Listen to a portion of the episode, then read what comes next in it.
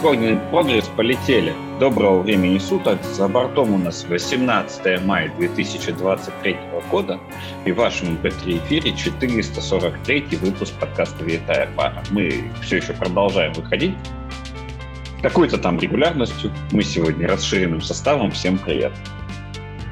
Привет. Привет. Привет. Привет. Привет.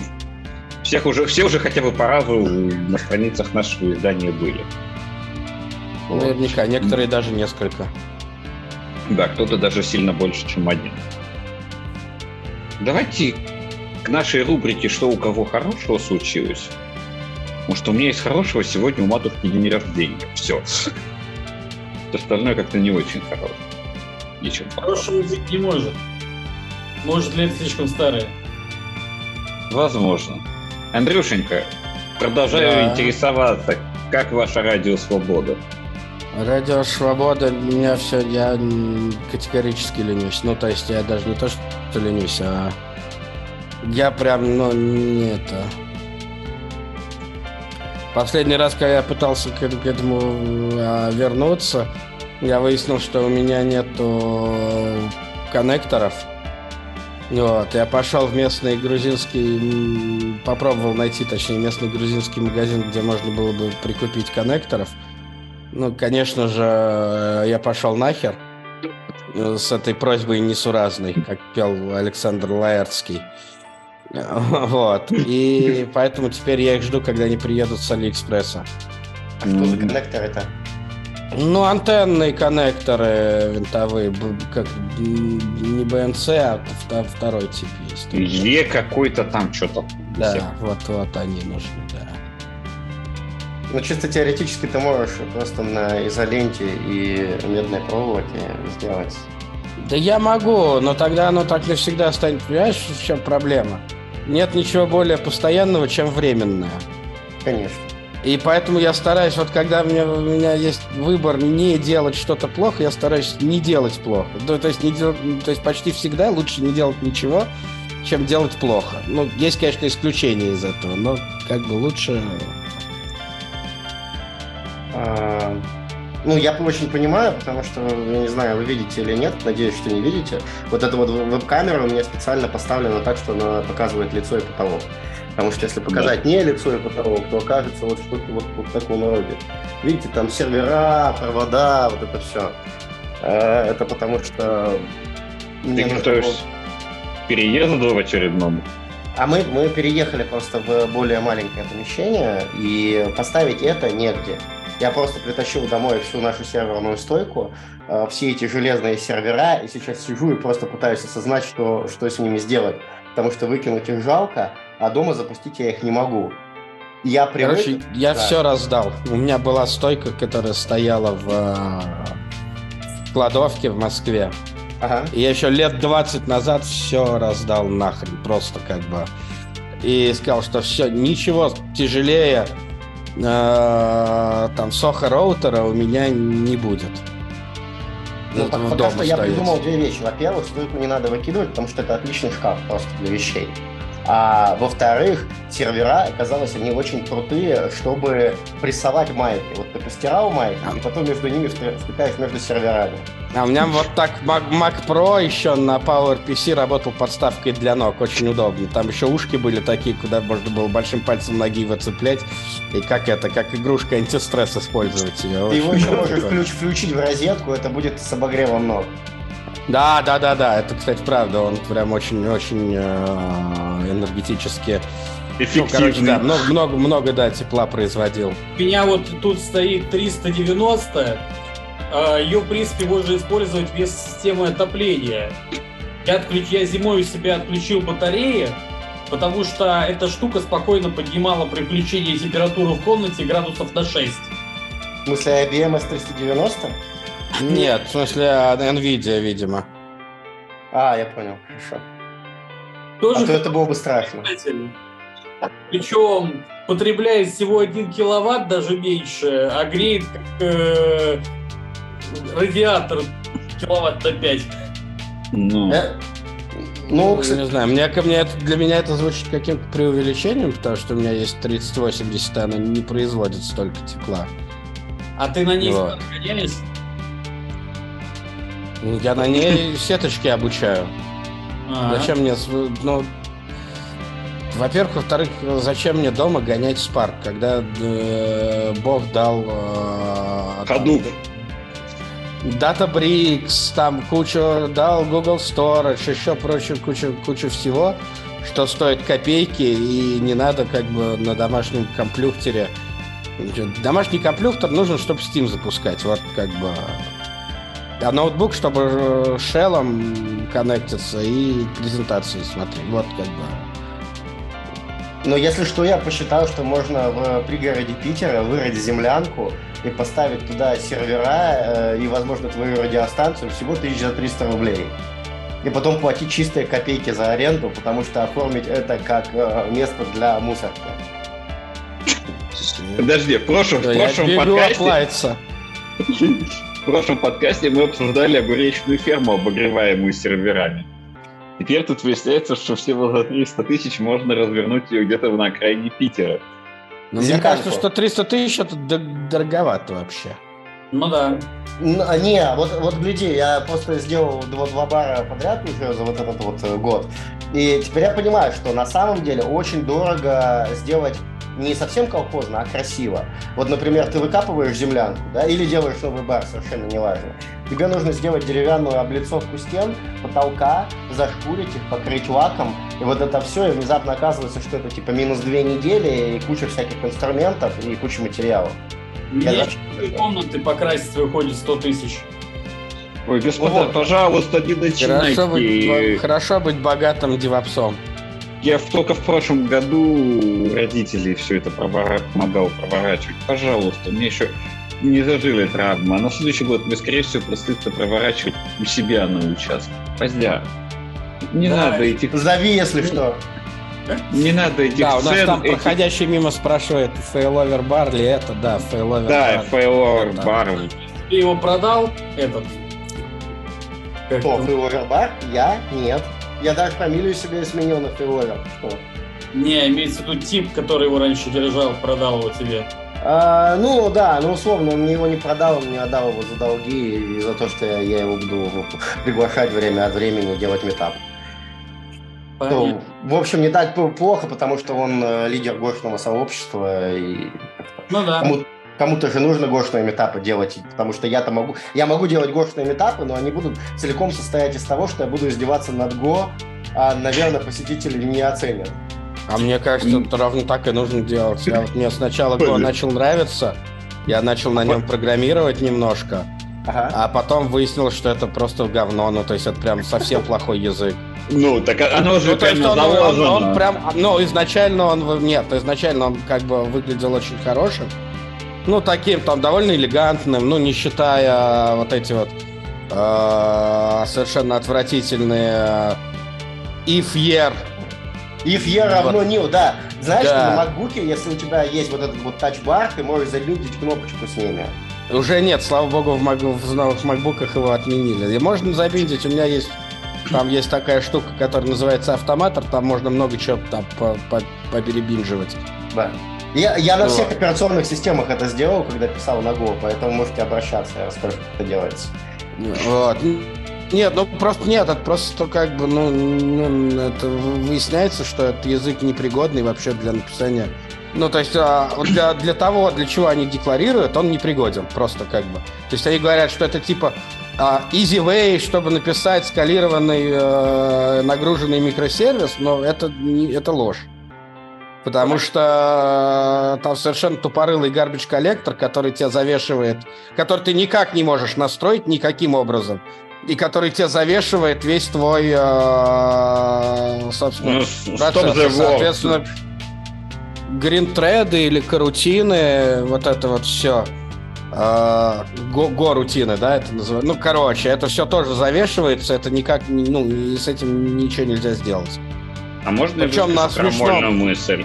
Ну, давай. Мне, мне кажется, что уже давно пора принять, что нет easy way to write э, scalable level Не, а почему? Почему? Есть, вот, пожалуйста, на, на Расте, на Java ты можешь довольно просто, на Java очень просто это делать. Ну, то есть это будет проще, чем на Go и быстрее. а, в части вещей, э, пока тебе не нужно будет лезть в, в кишки. Ну, то есть, когда у тебя появится специфика, там, да, там ты говна поешь в Java и где угодно. Но Ну, в целом, если брать там какую-то простую, какой-то, ну, я не знаю, там, Key Value Storage, например, мгм. то в Java ты при помощи того, что уже есть, это напишешь там, ну, я не знаю, там, условной конфигурации э, в POM.XML. И у тебя все будет работать. Ну и плюс там обозначишь все, и все, у тебя все будет работать. Все равно У тебя- Go питон. А? Гля- Гляди, и, э, мне кажется, что Go это easy way, но для другого. Это easy way, чтобы взять э, бывших э, сисадминов или каких-то программистов, которые делали какую-то шляпу, э, на чем угодно, на Ruby, например, и быстро запинать их, чтобы они делали, что надо. Даже если они не умеют. Ну, может быть. Сейчас можно я малыша с- с- Давай. Да, и мы пойдем Отправлю. к темам. И мы пойдем Ой. к темам. Да, надо же... Сейчас он вернется. Вы видели, как, как ДХХ бомбило на прошлой неделе, да на позапрошлой? Кого? Д- а, господи, ДХХ, надо погуглить, как он расшифровывается, DHH. Это чувак, ко- ко- который сделал Ruby on Rails и еще несколько популярных стартапов в долине. Вот. э, И он раньше топил за облака, но тут его совершенно порвало, и он стал в блог, а он типа один из топовых блогеров в мире, писать статьи вида «Ребята, валим все с облаков, на облаках ужасно», к- Короче, мы наняли штат специалистов по переходу с облаков на что угодно, кроме облаков. А мы, по-моему, даже обсуждали это в прошлом эфире. Блин, это такая песня. А, Ну, То есть господи. говорит то же самое, что говорю я последние лет пять? да, ну, то, что э, говорят все, на самом деле, люди вот из э, менее, так сказать, богатых э, стран, чем Калифорния, вот, ну, в США тоже есть менее богатая страна, чем Калифорния, вот, какая-то не такая богатая, вот, и э, люди раньше не считали, а тут взяли просто калькулятор и посчитали, что облака денег, оказывается, стоят, представляешь? И такие, Да. куда эти деньги идут? Так деньги много чувствую. Проблема в том, что, например, Kubernetes тоже стоит денег. И когда ко мне приходит какой-нибудь старт, ну, грубо говоря, там, HR знакомые и так далее, скидывают какой-нибудь стартап там или небольшую компанию, э, которая сразу начинает первым делом говорить, что нам нужен CI-CD и Kubernetes, а у них сидит полтора программиста э, и ноют о том, что э, они не знают, что им делать, ну, возникает Вопросы. Слушай, я нашел идеальное применение кубернетиса, когда он меня не напрягает. Он меня раньше всегда напрягал, а сейчас не напрягает. А, Короче, это обновление сертификатов с помощью Let's Encrypt. Ты вот ставишь Kubernetes только ради этого, и он отлично справляется. Он, он переподнимает мой сайт на PHP и обновляет Let's Encrypt. И конфигурация занимает две строчки. Все, кроме этого, это жесть. Да, особенно весело объяснять, особенно весело, когда люди берут какой-нибудь стримзи, а потом приходит какой-нибудь директор из какого-нибудь банка там или из какой-нибудь такой конторы и говорит, вы знаете, а мы хотим, чтобы у нас кавка была сделана секьюрно и предлагает тебе сделать э, хельм-чарт на 65 тысяч строк для стримзи. Хм. А то, что Стримзи уже на пятитысячной строке начинает умирать, его не волнует. А, И, соответственно, ты сидишь, смотришь такой, понимаешь, что... А ведь это требует он, через полгода это требует следующий такой же кадр. Которому, которому на конференции а-ля Симонов рассказали о том, что Kubernetes решает все виды задач за две минуты. Но Kubernetes действительно решает все виды задач за две минуты. Я не очень понимаю, в чем проблема. Он решает проблему лишних ресурсов очень быстро. Он решает проблему э, скалирования. Вот, все как бы там все нормально. Я не Не, знаю. ну он что- решает проблему, он просто другие добавляет. Это является эталонным микросервисным э, приложением само по себе для э, как бы все как бы очень концептуально. Оно все очень концептуально до тех пор, пока ты понимаешь, зачем ты его используешь. А когда ты начинаешь пытаться им э, заменять э, логику и, э, так скажем, правильное, так, правильный подход к разработке, типа Kubernetes за нас все сделает, начинается очень весело. Ну, Kubernetes люб... действительно за тебя все делает.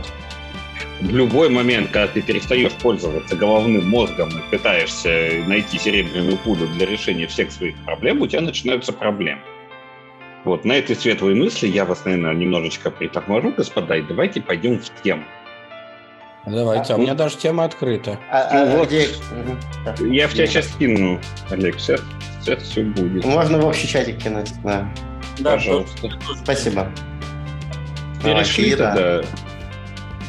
Ты же есть я скину Да, да, все, все, все, я вижу, все отлично, все отлично. Поехали. А Кому что нравится?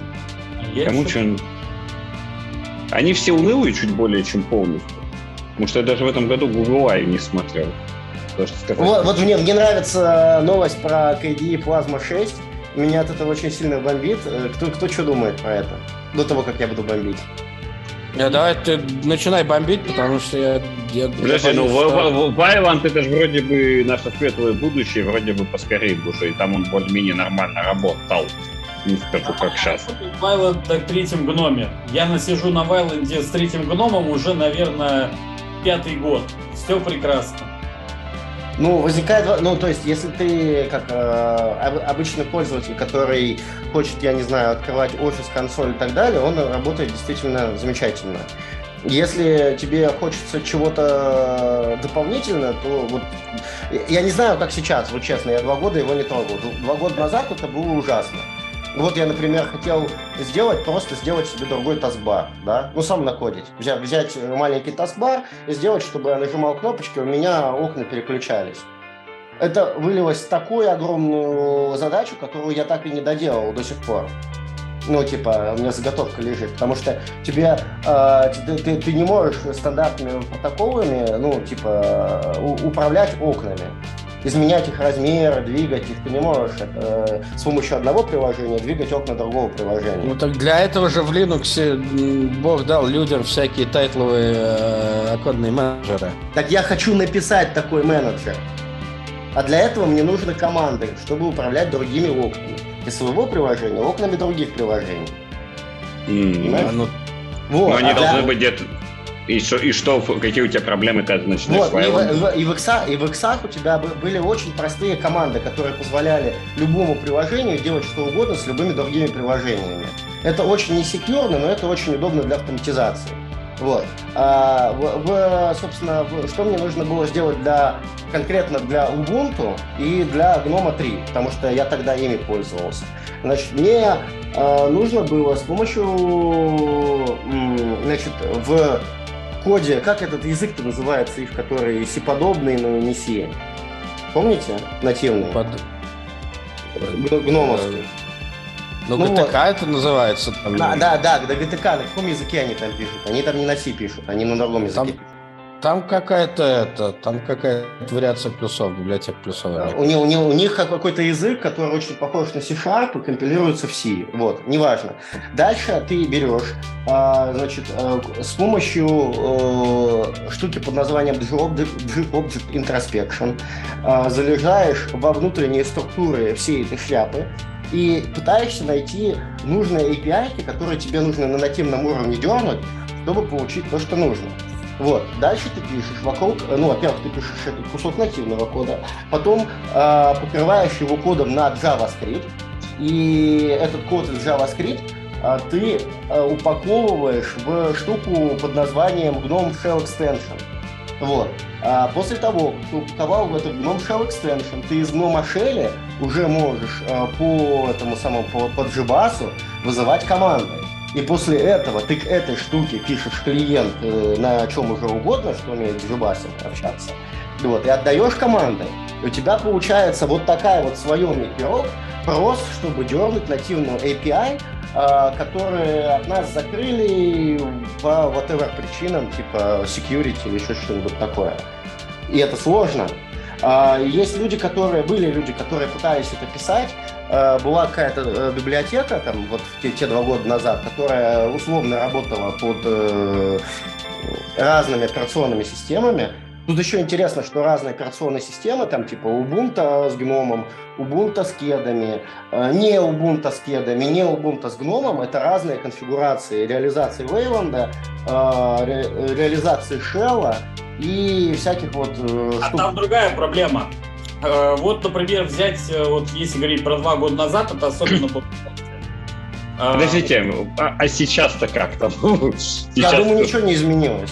Был 30-й год Linux на десктопе, как бы темы были все те же самые. Да-да. А, в этом плане ничего не меняется. Я, например, вот сейчас я сижу в винде по той причине, что Linux я захожу только тогда, когда я хочу с контейнерами поиграться, с виртуалками и Spark погонять. Потому что вот шел 2023 год, а чтобы настроить все драйвера для NVIDIA, которые будут работать так же, как э, виндовые драйвера от NVIDIA, мне нужно скачивать одни пакеты с репозитория, вторые брать пакеты с сайта NVIDIA, потом делать комбинированный драйвер, чуть ли не самому там ставить одно, потом сверху прикручивать под модули. И только тогда у меня начинает нормальное изображение быть на мониторах. Вот. И зачем тебе в Linux изображение на мониторе? Linux у тебя должен молотить там что-то, и, и NVIDIA Toolset вот этот для обучения нейронок и для всего, и этот кернельный модуль, он без всяких приседаний собирается. Ну, я все... Ты его собрал, он пуляется в докере, ну, только там нужно докер не забыть сказать, минус-минус а, GPU, all или там не all, конкретно перед, ну, в общем, как Все. бы там и все, там не надо ничего делать. Я постоянно этим занимаюсь, нет, никаких вообще нет проблем. Я имею в виду, в таком режиме, да, проблемы нету. Но я все-таки да. иметь момент, когда там что-то обучается, еще там видосы посмотреть, еще что-то делать. И изображение просто... Я тебе говорю, не запускай это дома. Зачем? Как, вот, это, чтобы что? Я, я очень-очень поддержу Владимира. Типа вот год назад Э, я работал в, в двух компаниях, которые занимались open source. Вот, у меня была исключительно свободная операционная система на компьютере Linux, собственно, ноутбук ThinkPad и так далее. И черт возьми, на этом ноутбуке ThinkPad P14s Gen 1. Видите, я знаю модель. А знаете почему, блин, я знаю модель? Потому что на нем было написано при покупке, она сертифицирована под Ubuntu. Я такой думаю, она будет отлично работать под Ubuntu, правда же? Правда? Нет, конечно. Я, я, я, я поставил эту штуку, я поставил Ubuntu, и я наслаждался сертифицированным ноутбуком в течение около 15 минут. Потому что первое, что я сделал после установки Ubuntu, я... Э, не, я не устанавливал. Блин, я нет, я ее устанавливал, да. Я написал в консоли upget update, upget dist upgrade, upget full upgrade. И пошел пить чай. Прихожу, перезагружаюсь, у меня почему-то не грузится графический режим. Я такой, а, что происходит? TLDR, я написал э, три статьи в свой блог о том, как сделать, чтобы графика вообще появилась на экране. Вот, потом прошло три месяца, и Ubuntu выпускает... Обновила ядро, и все заново. Обновила ядро, она выпустила LTS-версию. Я, конечно, как это полагается, в Ubuntu отформатировал жесткий диск, потому что так проще установить Ubuntu, чем апгрейдить ее по-нормальному.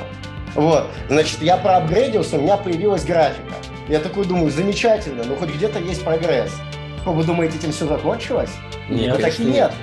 Потому что э, буквально через несколько часов я, я тут устроился в новую компанию, типа, а в этой новой компании все было по Zoom. Ну вот как раз мы source Java делаем, делали.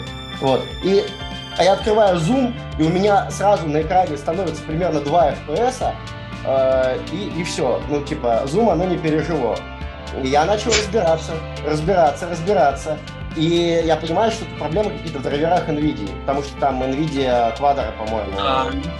Вот. И в результате проблемы оказались в переключателе в BIOS, который называется сон, режим сна. И у тебя есть два режима сна. Один для Windows, другой для Linux.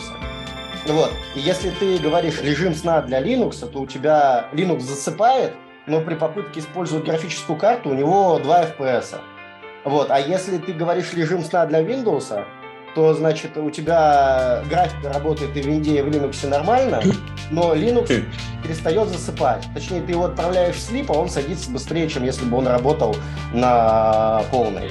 Короче, я для себя из этого всего понял одно. Какая была бы не была новость про десктопный Linux, начинается просто эпичный блинный Нет, мне про то, кажется, как что все согласны, что Linux на десктопе говно. Просто мне, некоторым нравится, когда их бьют велосипедной цепью.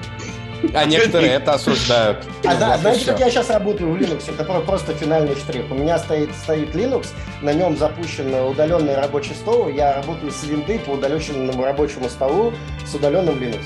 И вот так вот все работает хорошо. Подожди, а как ты работаешь с удаленным Linux, если ты его удалил? Уда- удаленный... Хороший вопрос. рас- распределенный, удаленный по сети. Но, но это хороший был каламбур, да. Я сейчас чаще всего работаю с Linux через э, Windows терминал Preview, в котором у меня включает своя сборка Федоры. То есть VSL, в котором идет Федора, и через новый терминал, который Microsoft выпустил, но пок- пока что для разработчиков. Он практически такой же, как линуксовый. Ой, Проблем ну, новый Да. терминал Windows прекрасен, я вас поддерживаю. Вот. Плюс я сейчас еще на новый PowerShell перешел. Вот. И вообще все стало прекрасно. Окей, на этом, я считаю, наверное, тема десктопного Linux обсуждена чуть более чем полностью. Правда, мы вообще не обсуждали KDE, но все равно его никто не использовал, правда? Да. Ну, А KDE вообще, мне кажется, да. Я, я использовал какие-то раньше, раньше. я до четвертой Когда гном версии был на нем... еще вторым, да. А, В KDE были, был, был набор некоторых программ, которые были хорошие. Да, были. Которые были прям классные. Например, был аудиоплеер Amarok. Ой. Они его, правда, Вот. с четвертой версии изговнякали чуть более чем полностью. Я к И тому вот- моменту я перестал ну, бить себя велосипедной цепью и съехал нахрен с Linux на десктопе. А, А, я, а- про- а я как раз начинал этот процесс именно избиения. А Я, там просто была, гляди, проблема, что был девелопер у Марокко, а потом его за, за по какой-то причине заканцелили в Твиттере, как это положено, и он просто отказался от дальнейшей разработки и ушел в горизонт. То есть, ну, типа, Амарок просто умер, он, его не, не изговнякали, это просто другой продукт. Нет, его начали изговнякивать, когда он перешел на четвертый, на четвертый как раз Q. Да, да, это было вместе с, с входом- разработчика. А, ну вот, видишь. При этом он там со всякими айподами очень хорошо работал. Ой, Была, это был... единственная программа. Нет, еще А. этот, э, G- G- господи, GTK-шный какой-то был тоже, но он это делал хуже. Не, не, Amarok там была совершенно отвратительная библиотека, которая не работала в GTK. Ну, и тоже. Я очень долго искал себе какой-то а, музыкальный проигрыватель с возможностью нормально организовать библиотеку. М? Вот, и желательно еще ее синкать с плеером, не обязательно с, айфо, с айпадом, с, с этим, как с, Мгм. как называется с айподом. А потом ты постарел и поставил себе iTunes. Не, iTunes я, кстати, я им как тогда не пользовался, ненавидел, так и сейчас не ненавижу его. Ладно, ты все еще молодой. Так что нет. Окей. я, я перестал кедами пользоваться, как с гем ты ушел. То, В даже катапиллеровскими. Я ушел, а это было в 2013 году. Вот, после этого я пересел на Федор. Мне вообще интересно, что, движ- дви- что могло двигать человека в 2013 году ставить дженту. Вот, вот этот вопрос меня вообще занимает. Ну, во-первых, это То красиво. есть уже в... Нет, ну просто мне кажется, что все уже в 2000... Там где-нибудь, там в каком-нибудь шестом-седьмом году понимали, что Генту это непригодная для эксплуатации операционная система. Ну, там еще были какие-то фанаты, но прям их мало было. А любители Slackware уже как бы вымерли к тому моменту все. Ну, Я- то есть, это, видимо, были вот они недобитые слакварщики, которые смирились. Э, Вот, но Но я ну, себе- то есть вот мем про то, что фи- российские физики выбирают Slackware, это год 2003 примерно, четвертого. Если мне память не изменяет. Я с 2007 по 2013 сидел на Генте. Зачем? Зачем? Что, как, вот что? Понимаешь, после этого должна быть фраза «Теперь я столько-то лет чист». Слушай, ну гента для определенных применений она полезная и до сих пор, мне кажется. Ну, типа, вот тебе нужно взять какое-то приложение, собрать его, несколько модификаций этого приложения с разными флагами, и, не знаю, сделать какое-нибудь тестирование, например. Подожди, Какой объясни мне, как, как, каким образом большинству пользователей в какой ситуации это будет нужно?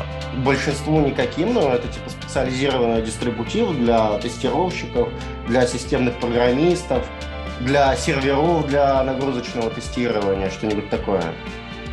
Не, ну ты можешь просто руками собрать ядро так, как тебе нужно. Да, и что тебе мешает использовать дистрибутив здоровый человек? Ну, ну, просто в Генте есть для этого инфраструктура. То есть, если ты сидишь и на full тайм правив флаги, пересобираешь и смотришь, что получится, работа у тебя такая, пересобирая с разными флагами, то это идеальный дистрибутив для этого. Но я его поставил, потому что мне было, получается, сколько? 15, и мне нечем было заняться. Да, да. Большинство установок Генту происходит именно по этому сценарию. Я, э, меня, я, мне вот тоже временами, когда нечего заняться, я открываю интернет, читаю комментарии, которые оставлял ты много лет назад, и мне становится хорошо на душе. Там такая вещь. Подожди, надо открывать интернет, читать комментарии, которые оставлял да, много лет назад, и отвечать на них. Да, я, я да, приятно пор, поговорить помню, с умным человеком, да. Я, я пор помню мега треды про, про коричневый рис или черный рис, я уж не помню какой. Про Это чер... просто про черный рис, да. Мерзкие HR нам не дают черного риса. Кстати, можно прямо сейчас HR снова троллить, э, потому что у них снова этот, этот пердак. Э, это вам сказка. Сейчас уже новый тренд. Сейчас тренд называется финские уборщицы э, товарищ Андрей, пожалуйста, выберите следующую тему, которую мы также весело и непринужденно обозрим. Или как Я бы называется? хотел обсудить... Э, Финских уборщиц. Практически. Что Amazon и Google открыли код систем fuzzing тестирования, SnapChange и э, fuzzing тестирования SnapChange и Boozer – или Buzzer, наверное, правильно читается. Это почти как Brazzers, да? Это можно, можно одной рукой, одной, одной рукой набрать? Наверное. Buzzer. Buzzer, нет, очень Ну, У, У далеко. Да. Нет, но бразер с одной рукой набирается, да? Да, да, да, да, конечно. Одной левой я бы точ, точнее сказал, тут как бы важно. Окей. Вот, но я к, к, своему, к своему стыду, я не знаю, что такое fuzzing тестирование. Аналогично. Фазинг, фазинг, фазинг тестирования. Я могу рассказать немного. Да, расскажи. Мы занимаемся, когда, когда Dravу тестируем, мы просто берем э, разные конфигурации. Допустим, вот у Java есть интерпретатор и компилятор, да? Вот. А, и, по идее, они должны себя вести похоже. Вот, скажем так. Ну, либо идентично с точки зрения спеки, либо похоже. Вот, потом э, мы берем данные и начинаем их э, рандомно генерить э, по каким-то правилам. Ну, то есть не совсем рандомно, а по правилам. И скармливаем рандомный поток данных э, в интерпретатор и компилятор и смотрим, что получится. А, чтобы проверить, э, ли вы бинарно, да? То, то есть, вот, ну, что, чтобы про- проверить, что результат исполнения всегда одинаковый и совпадает с талоном. И если он не совпадает, это проблема. И тестировщик никогда руками не нагенерит тебе такого потока данных. Ну, понятно, вот. да. Вот, это, это оно собственно. Э, а чё, чем, чего Амазону это нужно? Нам-то понятно, Амазону зачем? Ну, э, тут говорят Snap Change, я подозреваю, что это как-то связано с Snap, Snap пакетами и а в Linux, которые, правда, непонятно зачем нужны и кто этим пользуется. Да, я понимаю, это нужно Ubuntu, а зачем это Амазону, который сидит на RHEL? Ну, во-первых, Amazon, конечно же, поддерживает огромное количество Ubuntu. Во-вторых, в любой большой компании есть любой дистрибутив Linux, в том числе и собранный э, там какие-то... Из генты на коленке. Чувак, чуваки, чуваки, нет, нет, нет. SnapChange — это штука, которая позволяет за... загружать снапшоты, снапшоты памяти, слепки, внутрь э, виртуалки КВМ и смотреть, что из этого получится. А, это прикольно, кстати. Вот, и в том числе можно так фазинками организовать, а можно, например, э, скорее всего, замерзание и рестор ну, виртуальной машины так можно организовать. Я понимаю, что вот облакам, например, насколько понимаю, это очень полезная фича, потому что представь, что вот у тебя есть какие-то виртуалки, а виртуалки спускаются на хосте. И ты... Да, да, они делают мигрирование, конечно, такое прозрачное, незаметное для тебя. Ну, ну, типа, ты, кто, кто не понял, не знаю, читатель, тебе это понятно? Короче, вот, у тебя э, там тысячи виртуалок запущены на обычном хосте, а потом ты хочешь обновить э, свою э, хостовую операционную систему на новую. И там не только ядро, а вообще все остальное. И если ты просто, э, значит, выключишь все виртуалки, виртуалки не твои, а твоих клиентов, они, наверное, обидятся. Поэтому неплохо их зафризить вначале, обновить хост и потом расфризить назад. Вот. И, ну, типа, а что с этим делать, я не знаю, как правильно вообще делать. Да, но на самом деле в облаках, ну, например, если у тебя есть реально нагруженная какая-нибудь виртуалка, там очень смешно все происходит. А, вот эти все механизмы синка памяти угу. и там подфриживания, они, короче, на нагруженных системах не работают по очевидным причинам. Ну, то есть тебе, например, нужно состояние твоих соединений, да, их заморозить как-то и, да. и перенести ага. одномоментно. Ну, то есть ты там докачиваешь дельту, да, в какой-то момент, потом переключаешь. Да, там такой скедулер. Так вот, когда у тебя система нагружена, этот скедулер никогда не успевает это сделать, поэтому что Amazon, что Google в итоге просто выключают тебе виртуалку и включают ее заново. То есть они там часа 4 пытаются ее мигрировать, а потом, а потом ну его нахер. Лучше, ну, точнее, Google, Google это делает вот так вот, а Amazon пишет тебе письмо и говорит, дорогой друг, у нас это хардваре проблем. Да. Поэтому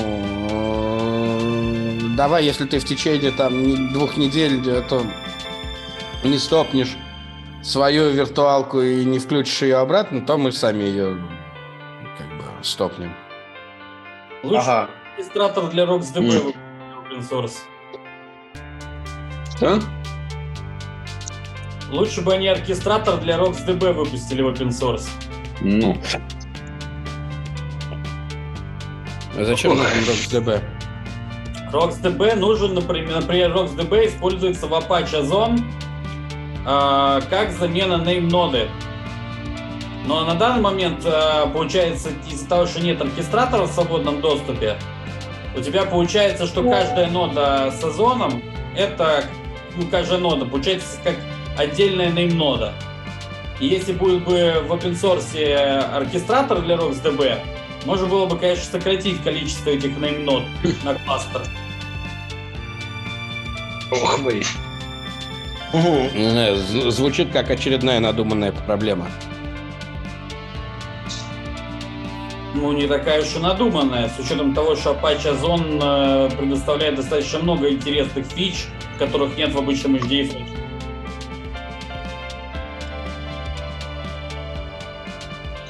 DFS сам по себе проблема. Мне кажется, что очень забавно, что в, на, в нашем подкасте внезапно организовалось минимум три человека, которые понимают, о чем сейчас говорит Владимир. Это даже немного страшно. Я, у вас это три с половиной, потому что я Владимира, к сожалению, понимаю не везде и не совсем. Увы. В смысле, мы не специально здесь собрались по признаку того, что мы понимаем кринж в DFS. Но почему-то так случилось. Окей, давайте немножко спустимся откуда-то с э, разных э, заоблачных далей. Кто-то смотрел Google I? Вообще там есть про что поговорить? Я а смотрел Google, Google Bart, ну, в смысле, Google I. Google I.O. это, да, кто не знает, это такая конференция гугловая, типа... Э, для Android разработчиков. Типа, как, у, как у Apple, да, но вот для разработчиков что там делает, что Google делает. Вот они написали на Хабре про Kotlin. Но с Kotlin, я не знаю, Олег, ты, ты, ты пишешь Kotlin? Нет, я не пишу Kotlin, он мне, он мне не нравится, и я на нем не пишу. Я Ирина, выйди отсюда бегом которая разрабатывала Kotlin, и у меня Sorry. был, честно говоря, кринж от этого, но я тихонько молчал и не отсвечивал, потому что если моим коллегам нравится Kotlin, ну ладно, я помолчу. Сейчас я открыто, честно говорю, я не понимаю, зачем он нужен, кроме мобильных разработчиков. Но раз это Google... Так нет, только это же про, про мобильных разработчиков, да, он больше ни зачем вроде как и не нужен. Подожди, опи- описать эти пайплайны в Сити, как же ж. Да. Ну, пайплайны в TeamCity это потому что разработчики Kotlin и разработчики TeamCity это одна и та же компания. Это ну да, я, я, я, не, я не сильно понимаю, зачем они написали это убожество. Ну, потому что оно лучше, чем Groovy. Э, у меня, знаешь, вот здесь я поспорю, я лучше буду страдать на Груви, чем вот работать с этим. А, понимаешь, у Kotlin вот э, для всего, кроме андроида, есть очевидная проблема. То типа вот если у тебя большая кодовая база, какой-нибудь там IntelliJ идея, да, допустим, ты разрабатываешь IntelliJ идею, mm-hmm. а, ты взял в произвольное место исходника, встал курсором, нажал Ctrl пробел, ну, типа автодополнение, что писать дальше-то после точки, и пошел заваривать чай. Вот когда придешь, оно сгенерит тебе, короче, базу автодополнения. И она, типа, можно теоретически было бы рассчитывать, что она закэшируется, но практически она не, не всегда кэшируется. Тебе постоянно приходится терпеть эти адские тормоза. А с Groovy, ну, с одной стороны, язык-то, конечно, попроще и, ну, похуже по фичам, да? Но с другой стороны, и пишут на нем по-другому. И тебе бы не пришлось эти мучения выдерживать. Понимаешь? Знаешь, вспоминая, так сказать, я не особый фанат что Груви, что Котлина. Я больше такой старовер Ямла, угу. скажем. Но разобрать, что было... На... Как можно сказать слова «старовер» и «ямль» в одном предложении? Как, как ты это делаешь? А? Ну, в смысле, изобрели уже что-то более э, извращенное и жесткое, чем ямл? Да. Нет, ну, во-первых, если говорить про староверов, то, наверное, можно сразу там взять там XSLT шаблоны, вот там про XML. Ну, ну, ну, конечно, Подожди, XML, под... вот все вот это вот. Это баф какой-нибудь, прости господи, я такие слова еще помню. Ну, там какие-то структурки данных нативные, сишные, ну вот это вот все, а, а, а не ямль. YAML довольно молодая вещь. Он даже называется yet another Markup Language. Вот. А. Но когда, например, я читал пайплайн, написанный для Дженкинса в Гру, для Groovy, и когда я читал пайплайны для написанные под TeamCity на Котлине, гораздо проще было понять то, что написали для TeamCity, чем то, что зачастую делали на Groovy для... Mm. Вот, а после этого, когда ты пытаешься повторить что-то из того, что ты привык делать на Jenkins в TeamCity, э, тебе просто говорят, ты идешь нахер. Вот, вот прямо вот, вот отсюда идешь сразу нахер. Вот. А, кстати, mm. говоря, буквально вот э, события э, пародневной давности, в Груве Kotlin DSL стал основным языком. Э, в Груве, господи, в Гредле. Так что теперь тебе всегда придется, в общем, иметь с Kotlin дело. Ну, понятно. А все, а что, все еще не переехали на базе? Нет, не переехали на Базель. Какой кошмар. Как, как, как, зачем, зачем с этим жить? Да, я, я даже больше скажу, многие еще и Мавин продолжают. Нет, к Мавину, кстати, вообще нет претензий. Мавин это вообще лучшее, что как бы случилось в сборочном мире, в разных сборочных системах, которые, которых я перевидал за свою практику, ну, наверное, ну, ну много, ну, в общем, много. И... А плохо поддерживает к Мавину вообще меньше всего вопросов, особенно с их а, вот этим отличным механизмом поиска реверсивных зависимостей неявных и разрешением автоматическим, что важно, блин, автоматическим разрешением этих зависимостей. И ни одна сборочная система, которых я... Ну, то есть нет, вот Базель, но он тоже базируется, внимание, на этой же Maven библиотеке, так же, как и Gradle. А зачем да, тебе нужен просто... Gradle?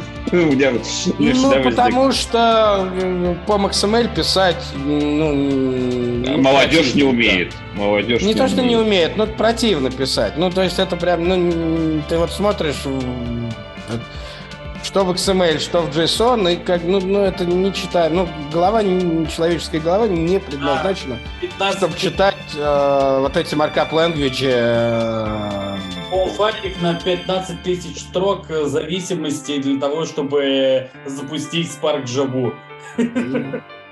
Ну, а... это, это, это меньше из проблем, просто сама по себе э, Подождите, сама по себе концепция, что это написано для машин. Для машин. Ну вот машины это должны читать, это нормально. Господи, как будто я могу читать проще. Попроще. Попроще яму читать.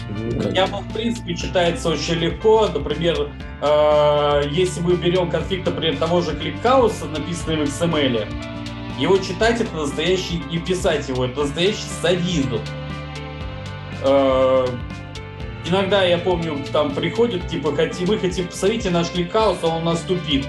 Ты открываешь этот файл, и ты просто впадаешь в ступор, потому что это просто невозможно читать, тебя глаза начинают болеть уже на второй... Когда что-то тупит, это, ну, то есть это не значит, что нужно читать конфиги, нужно запускать дебаггер. И не тратить время на бесполезный research. Нужно сразу да, запускать а дебаггер и смотреть, что как бы не работает. Я вас Дебаггер, раз... там какой-то process list, вот все вот эти вот штуки, которые тебе дадут реальную картину сразу. Вот это как бы всякие ЕБПФ Андрей... расчехлять, вот все вот это. Андрюшенька, остановитесь. Мы все-таки начинали как-то с Google I.O. Вообще а, ничего не сказали да, про да, Google I.O. Давай, давай я скажу про Google I.O. Мне очень понравилось, например, что Google делает приложение Android Health, которое они пропекут в новый Android прям по, по дефолту в прошивку. А, и вот если... Так в Apple же есть уже. Уже в Apple есть, уже как бы... А, ну, в смысле... Уже позор, уже не успели. Ну, де- дело, гляди в чем. Дело в том, что, например, если у тебя есть какой-нибудь э, гармин и еще что-нибудь, то все данные, которые хранятся в инфраструктуре гармина, они там же остаются. И получается, что, например, вот у меня есть какой-нибудь, э, например, домашние весы, да, я на них взвешиваюсь каждый день, а забрать эти данные автоматическим образом не могу. Я могу только глазами пойти и посмотреть где-нибудь на сайте. Или попарсить их сайт, например. Вот. Что идея говно, потому что у них постоянно дизайн меняется. Я пробовал. Вот, а... Это полное говно, да. Я поэтому не пользуюсь всеми вот этими штуками. Ну, то есть, вот, а теперь... Вот у меня аналоговые, есть... часы аналоговые. А, да, на батарейке. Гармин, да. Вот, э, разные религии. Так вот, э, если, если ты из э, вот этих вот новомодных людей, у которых часы не аналоговые, то у тебя проблема, ты не можешь выцепить свои данные. И вот этот Health Connect, насколько я понимаю, они обяжут производителей типа Гармина делиться данными с э, базовой операционной системой, так же, как это делается в Apple. И после этого ты по API можешь эти данные уже у Google получать. Причем получать их не с их веб-сервера, а прям локально на телефоне. То есть, если что-то ну, было... Да, но мне кажется, что проблема в другом. Проблема не в том, что ты не можешь данные скачать. Проблема в том, что ты не можешь сделать так, чтобы эти данные туда не попадали. И это куда более фундаментальная и серьезная проблема, чем э, то, что там их какие... Ну, то, то, то, что они пытаются это решить. А так они действуют, как любая корпорация, которая хочет продать в итоге твои данные. Так ты можешь, у тебя есть два, два варианта. Во-первых, использовать аналоговые часы, а Нет, так, да, это понятно. Но если а я хочу использовать... синхронизацию по Bluetooth. Отлично. Непонятно, это тебе не дает никаких гарантий. Я замечал, что всякие китайские поделки, чтобы ты там в них не отключал, ну, то есть я прям снифером вижу трафик, у тебя все отключено, а трафик все равно летит в Китай. Ну, как, ну, понимаешь, как бы... Ну, аналоговые ну, часы, чувак. С этим невозможно бороться совершенно. Это как Раньше я когда-то давно думал о том, что если как бы всех своих друзей попросить тебя не тегать фоточки, твои фоточки ВКонтакте, а то это поможет. То это поможет. Но на самом деле... Нет, на самом деле это действительно работает. Но просто друзья друзей, вот, которых ты не попросил об этом, все равно все, э, все протегают. Вот, и а... с этим бороться совершенно никак нет, можно только понять и простить. А вот, и глядите, э, короче, еще одна прикольная достаточно новость для мобильных разработчиков. Я когда-то писал под Android, и меня дико бесило, что тебе нужно всегда два монитора. Э, потому что у тебя есть и Android-эмулятор, э, и, собственно, IDE, да? И чтобы посмотреть интерфейс, тебе нужно, ну как, между ними переключаться. Причем эта параша, ну, ее надо постоянно перезапускать, что-то с ней делать, поэтому даже когда у тебя два окна на одном экране, тебе все равно неудобно. У тебя клаустрофобия, типа, тебе не хватает монитора, чтобы и то, и другое расположить на этом мониторе, да? И плюс тебе нужно еще бороться с тем, что это два разных окна. Э, и они в вот этой вот версии Android Studio, они наконец-то запилили такое, что у тебя интерфейс телефона, э, он отображается прямо вот в внутри IDE в качестве панели, а IDE умеет несколько панелей, ну, типа, отображать э, нормально. И, во-вторых, если ты редактируешь код, результаты редактирования мгновенно отображаются в этой самой панели визуально. То есть ты поменял э, цвет кнопочки синего на красненький, у тебя кнопочка сразу красненькая стала. Это супер удобно. Для, для тех, кто с ноутбука, например, разрабатывает, у них нет второго монитора. Бедные я не знаю, мне кажется, что вообще, когда ты пишешь код, угу. Мне кажется, что, ну, то есть вот всегда, вот всю, всю дорогу, когда я писал код, ну, именно писал код, а не там что-то исправлял или читал, Угу. Ну, то есть это всегда необходимо тебе два монитора иметь. Неважно, что ты для веба пишешь или... А, что, ну, то есть, короче, в одном, на одном экране ты это как-то запускаешь, смотришь логи, я не знаю, смотришь в интерфейс, whatever. Ну, то есть, короче, всегда. На, mm-hmm. втором, на втором у тебя открыт редактор. И никакие другие подходы, мне кажется, что не работают. Ну, то Я только в этом году отказался от второго монитора. Но этому предшествовала покупка 32-дюймового монитора основного моего. Не знаю, Но... по мне самое удобное это 4 монитора по 31 дюйму. Вот если бы было мне где их повешать... Не, это, так... кстати, это отлично, просто не для программирования, а для того, чтобы в Microsoft Flight Simulator играть. Но, в принципе, как бы... Просто, да, все, у меня тоже, у меня три монитора, если что, иногда даже шесть. Э, когда какие-нибудь стримы надо делать. Так, так, ну, представь, что ты пошел в кафушку какую-нибудь поработать. Или вот знаешь, как в этих историях, там, поехать на пляж и на пляжу лежать в горячем песочке и программировать на ноуте. А, а никто так не делает. Это, Ник... это только... Это, это ложь и провокация. Это я тебе как опытный э, digital nomad могу сказать, что нет. Ты сидишь за столом и работаешь, как бы. Только и ты не, не, не, не сидишь на пляже, как бы у бассейна, потому что там шумно, там все время как что-то происходит. А у моря ты не сидишь, потому что там можешь, можешь случайно не заметить цунами, которое пойдет тебя и смоет нахер вместе с твоим ноутбуком и все такое. Нет, не, нет, не работает так. Хорошо. Я в основном боюсь, что MacBook просто засосет одну частичку пыли и сломается.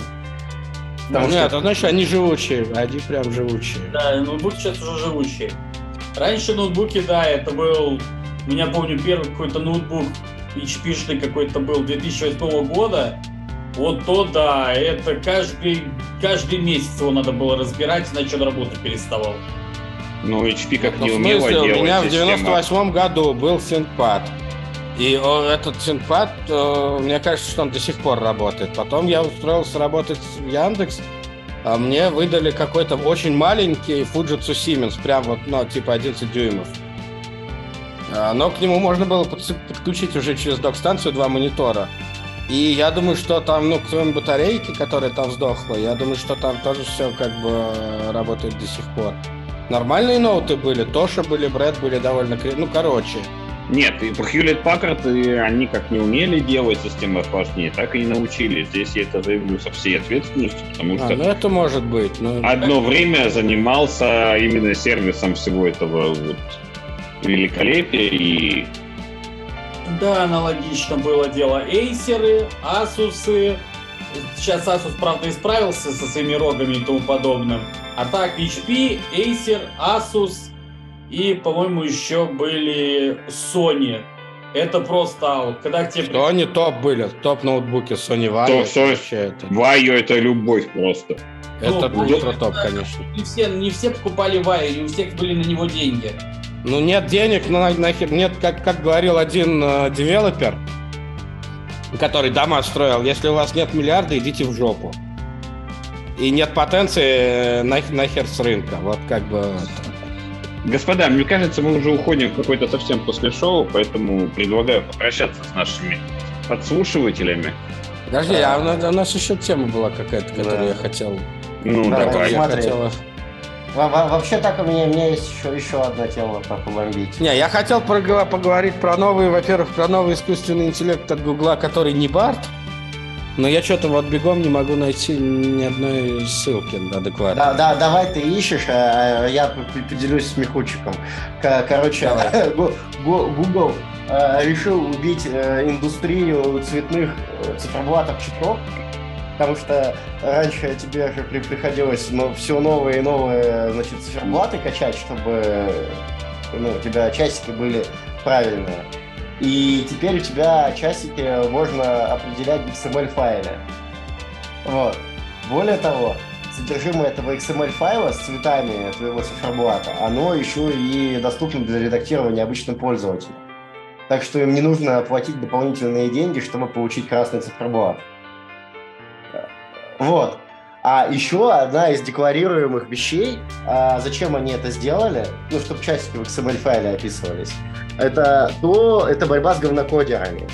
А, потому что раньше вывод э, картинки на циферблат часов он делался с помощью обычного кода на, на Java, ну, на Kotlin точнее.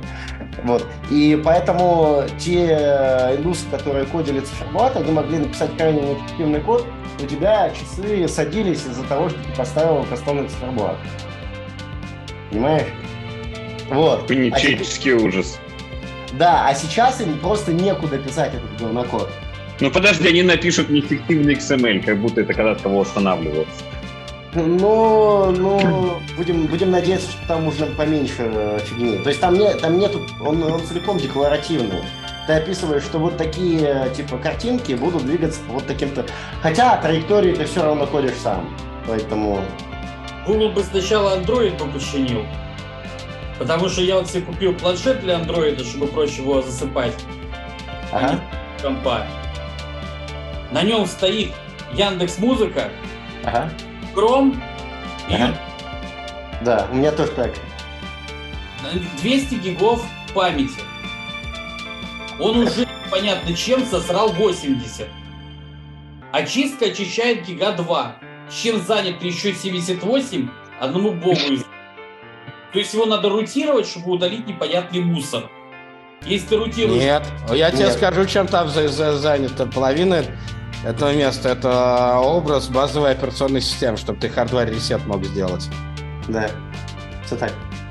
Так подожди. Вот.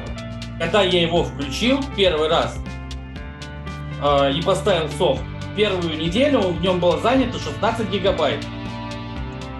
Не, ну дальше там логи какие-то и все вот это вот, которое оставляют разработчики. Это вообще не Google вопрос. Это вопрос, э, и там мы не к андроиду.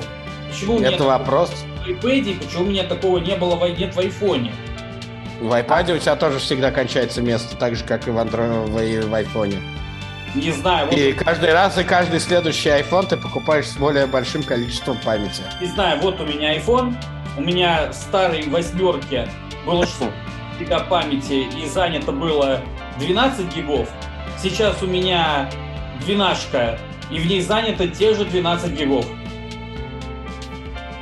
А, а, а, а еще есть две вещи. Во-первых, когда запускаешь на андроиде, ну раньше, по крайней мере, так было, запускаешь приложение, то в первый момент оно у тебя компилируется и кладется в виде кэшей на диск. Поэтому у тебя приложение, когда оно просто установлено, оно, допустим, занимает условно гигабайт, а когда его ты в первый раз запустил, оно начинает занимать 4 гигабайта. Потому что оно типа распаковалось. Но почему в айфоне такого не происходит? А потому что там сразу скомпилированное приложение. Но, но еще, но у меня там стоит три приложения. В айфоне у меня приложений четыре страницы. И у меня в айфоне занято, включая фотки, 12 гигабайт. А в с планшете с, с софтинами занято 80. Не, ну еще раз, смотри, вот YouTube у тебя сохраняет а, кэши, большое количество кэшей всегда.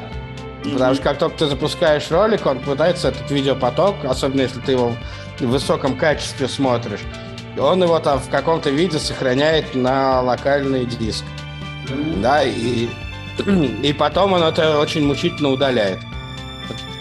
Ладно, господа, вы нашли следующую тему или мы расходимся? Я пытаюсь пролист, пролистать Hacker News и... Ну, давай в следующий раз просто это обсудим, что.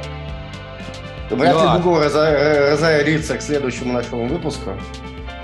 Хотелось бы, конечно. Хотелось бы, конечно, да. Сначала пускай разорится Microsoft.